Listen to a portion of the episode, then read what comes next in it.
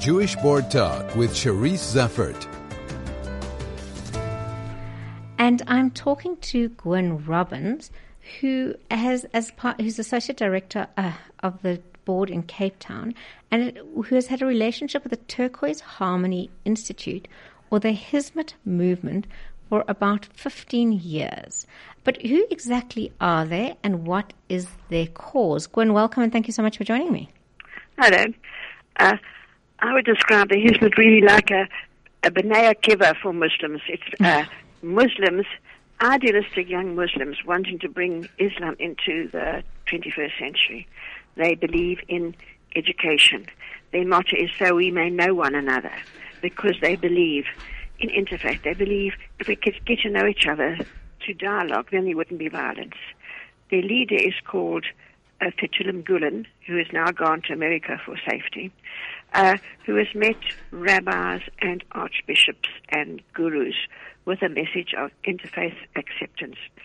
And we had a meeting last week. We had a refugee a refugee day event when we had refugees from the Congo and from Burundi uh, speaking. We had one of the refugees that we had taken in 10 years ago at the time of the uh, xenophobia, and we also had one of the Hizmet movement people to come and talk about their persecution. And it's it's dreadful. It's it's pathetic. Uh, I'm going to start at the beginning. They came to Cape Town about 15 years ago, and I met them through the Cape Town Interfaith Initiative, and I brought them to the board, and they invited me to an interfaith iftar. And I explained to them I couldn't come because it was Sukkot. They were very upset. They asked me please to give them the list of all the Jewish holidays in the future so next time they had one of these interfaith things, it wouldn't clash with a Jewish holiday. And they asked me to come during the week to the event. It was very warm and friendly. Uh, the following year, I got an invitation. They brought me the invitation on a, in a hand delivered in a wooden box scented with roses with a rose underneath it. I kept it next to my bed for years because I'd open the lid and smell the roses. It was beautiful. The event was at a five star hotel. We were all given roses when he came in and lashings of Turkish delight. um, they had the Muslim Judicial Council there speaking, and he said that he didn't approve of them having an interfaith event, and iftar should be for Muslims only. And the Premier of the Western Cape at the time, Ebrahim Rasool, stood up and said that he'd like to compliment the Turkish movement for showing the Muslim community in Cape Town that it was fine to open up the event to non-Muslims, to extend a, a hand of friendship. There was a rabbi speaking, there was a priest speaking, there was the, the, the MJC, and they've gone through trying to promote uh, to, to, promote uh, acceptance. Um, a little while later, at one of our Cape Town Interfaith Initiative meetings, some people came and asked the Cape Town Interfaith Initiative to uh, write a letter to the paper attacking Israel and supporting Palestine. And the man from the Hizmet movement stood up and said, I don't agree with it. We shouldn't have anything to do with it. That is politics. That we are for religion. And as a result of that, the Cape Town Interfaith Initiative passed a motion to say they would never ever support anything to do with attacking Israel and Palestine. Hmm. And as a result, I've always felt very warmly disposed towards them. Um, these iftars used to be amazing. They'd have four or five hundred people. It would be in a five-star hotel. They would have deputy presidents. They would have members of parliament. They would have judges. They would have premiers. They would have springboks. Um, they'd give us little gifts like these little lucky beads. Um, they would bring out people from Turkey. They'd have these whirling dervishes who would give performances. They'd bring people who to play musical Turkish musical instruments. They would have a woman demonstrating a Turkish uh, technique of painting, mixing oil and water, and then we were each given one of these paintings to take home. Hmm. Mine was of a rose, and I put it somewhere safe, but I can't find that, that safe place because I wanted to frame it. Um, all of this changed a couple of years ago when there was a coup in uh, Turkey. And the Gulen movement, they're young idealists, they spread around the world.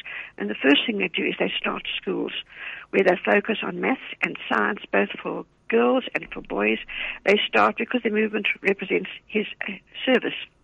They give food parcels when there are floods and famines. They try and, in South Africa, they try to provide work opportunities uh, in the townships.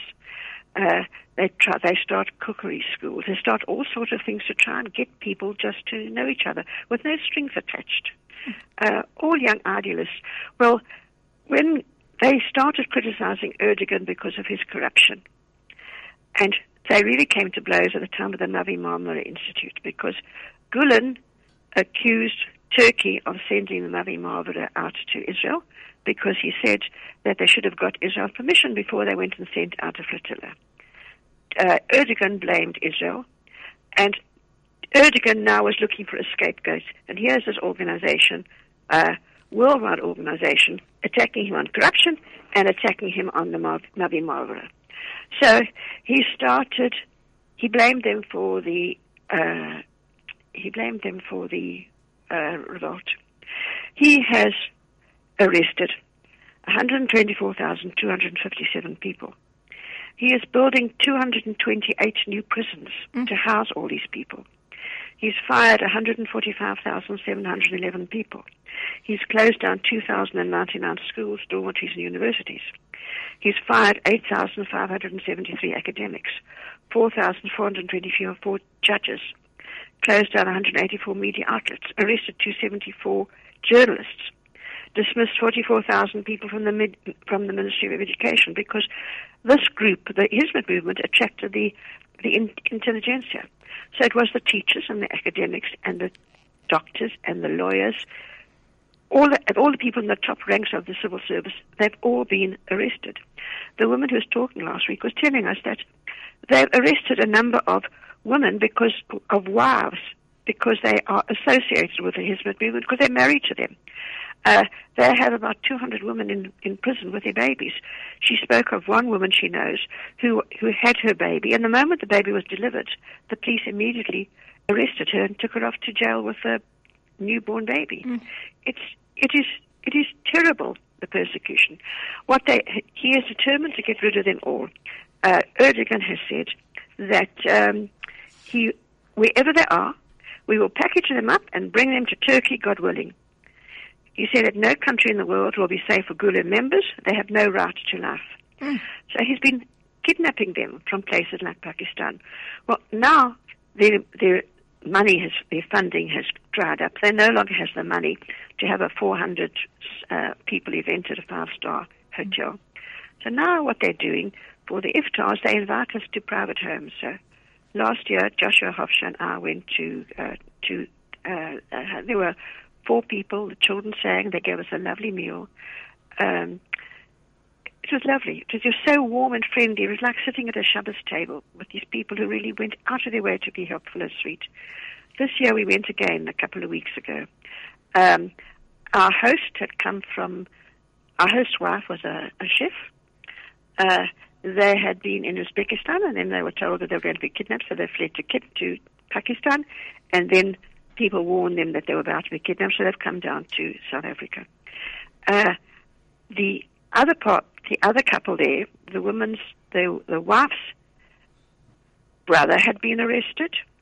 The other brother, he was a doctor. The other brother, who was just a civil servant and wasn't a part of the movement, had been sacked because his brother was a, a, a movement. Her, his, her husband's father had been arrested because he is a Hizmet, uh, because the son is involved in it. Um, the United Nations have complained, Amnesty has complained, but Gulen, uh, Erdogan doesn't worry. I, I think it upsets me. To me, I feel very strongly about it because I feel this is this is like Germany in the 1930s, with Jews being removed, no longer being regarded as citizens, being fired. Their bank, their businesses have been closed down. Their bank accounts have been frozen. It's like the Jews in Germany. Uh, and I feel very, I feel very passionate about it because, to me, their human rights have been destroyed by somebody who just couldn't bother about it. He's been, Erdogan's been closing down their schools. So far, he's managed to close down 300, 3,000 of their schools and universities in Turkey, and now he's tra- targeting the overseas schools. Uh, and has he's managed to close down all the schools in the Muslim countries in North Africa. Uh, he Erdogan came out to Africa last year and tried to close down uh, schools. He approached uh, the president in Mozambique, demanding he takes action against the Hizmet movement. saying that the that the teachers were trying to topple the Mozambican government. Uh, he didn't realize that the president's son goes to the school himself. So the, uh, the president told him, thank you very much, but no thanks. He then came to South Africa and spoke to Zuma, and Zuma, to his credit, said he wasn't prepared to close down these schools. The schools here, uh, two of their schools in, in South Africa, came in the top 10 schools in last year's matric exams. Hmm. Their students represent South Africa at the International Science and Mathematics Olympics. The first non-white student in the history of the South African Mathematics Olympiad came from their school. Their schools try and get excellence out of their pupils. Um, the, your financial background, your social background doesn't matter. They want the girls and boys to learn modern science. They're, it's a, they believe in the importance of education. So he came out last year and he asked to close down the schools, and Zuma didn't refuse. So um, last month, or six weeks ago, he invited Angie Motshekga to go to Turkey on a visit. He went there and he he offered her three things. He was he would make a big investment in Turkey, but on on condition that Angie Motshekga closed down the schools here and deported all the Turkish people here. Fortunately, she refused those two conditions outright. And I must really praise her for that because to close down a good school because you just you've just got a, a thing about it. Now they've just had the election. They're claiming it's a democratic election. The election was a couple of days ago. Mm. Uh, there's no media freedom. They're in a they're in a state of emergency. The journalists have been arrested. The the, the media outlets and the television companies have been arrested. All non-state sanctioned rallies, rallies were banned. The opposition leaders was has been put in prison. Mm. He hasn't done anything wrong. They haven't been able to try him, but he's been in prison for the last 18 months because they don't want him doing anything. Uh, and this is uh, and this is regarded as a democratic election.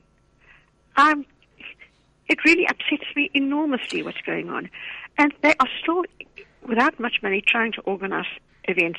A little while ago, uh, in fact, I've been speaking to Union of Jewish Women about it.